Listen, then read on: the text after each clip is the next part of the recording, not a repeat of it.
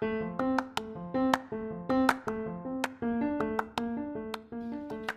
Hello, and welcome to the Butterfly Effect, our podcast focused solely on thyroid health and wellness. We're presented by Paloma Health. It's the first online medical practice focused on living well with hypothyroidism. Today, we discuss a deeply frustrating and concerning statistic for patients who deal with hypothyroidism, whatever form, if it's our Hashimoto's patients, if it's our formerly Graves patients that have had their thyroid out and are, are now hypo many hypothyroid patients are it turns out, not happy with their current care. And that's uh, because of various reasons. And we'll dive into those reasons um, in this program.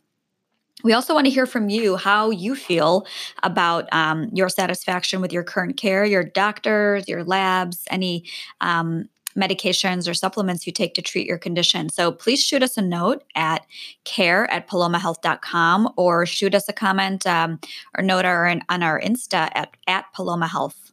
So, why are hypothyroid patients so unhappy? According to a 2017 survey of over 12,000 hypothyroid patients, it was done by the American Thyroid Association. The majority of those surveyed were dissatisfied with their treatment. Um, and we'll dive into the various reasons that the study found for that. Uh, but these these uh, 12,000 individuals, over 12,000 who completed the survey, they all have agreed that there is a need for new treatment options.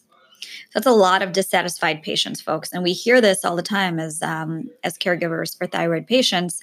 Um, on today's podcast, we'll take a look at these um, at three reasons for the dissatisfaction that the survey found, and what you as patients and some of you might be providers as well, what we can all what you can do about it.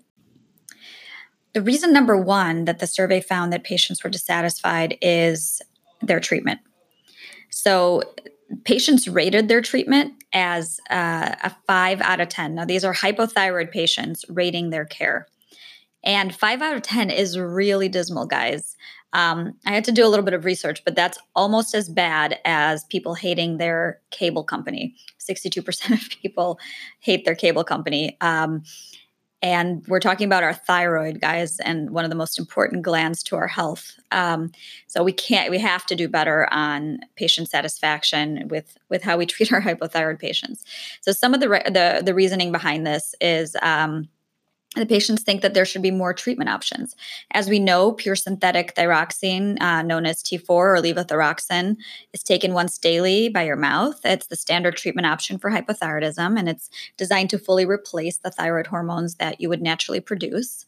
Um, but many patients do report dissatisfaction with this treatment. Um, they still experience their symptoms, um, and they believe that you know that T4 is not doing what it's supposed to do. Now, we know that there's a lot of reasons for this. There's um, different brand names of T4 hormone.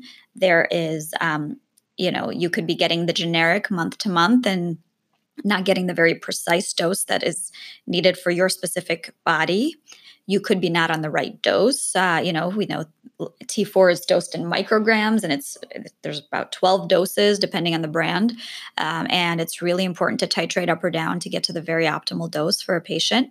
And then we also know, according to the American Thyroid Association, that at least 10 to 15 percent of patients need a combination of T4 and T3 to really um, to really help them feel better. They may have a conversion issue. Their body may not, you know, uh, no matter how much T4 you give them, they may not convert the T4 effectively to T3. So, and those patients can really continue to feel not well and they you know it seems that they're continuing to um, feel unheard and dismissed by their physicians which is really unfortunate um, and of course if only if it were as easy as one medication that worked for all of us for all our thyroids but we are all different people our bodies process medications differently you know some medications have fillers and we know that some hypothyroid patients may be sensitive to certain fillers. So it's important to have a doctor to have all of these conversations with and review all the nuances of properly dosing and treating the thyroid hormone um, and really talk about the specifics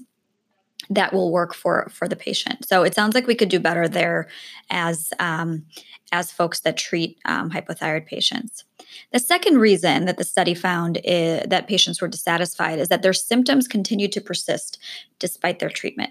So many hypothyroid patients report that they continue to feel sluggishness or fatigue, memory problems, also commonly referred to as brain fog, depression, hair loss, um, you know, problems with weight gain.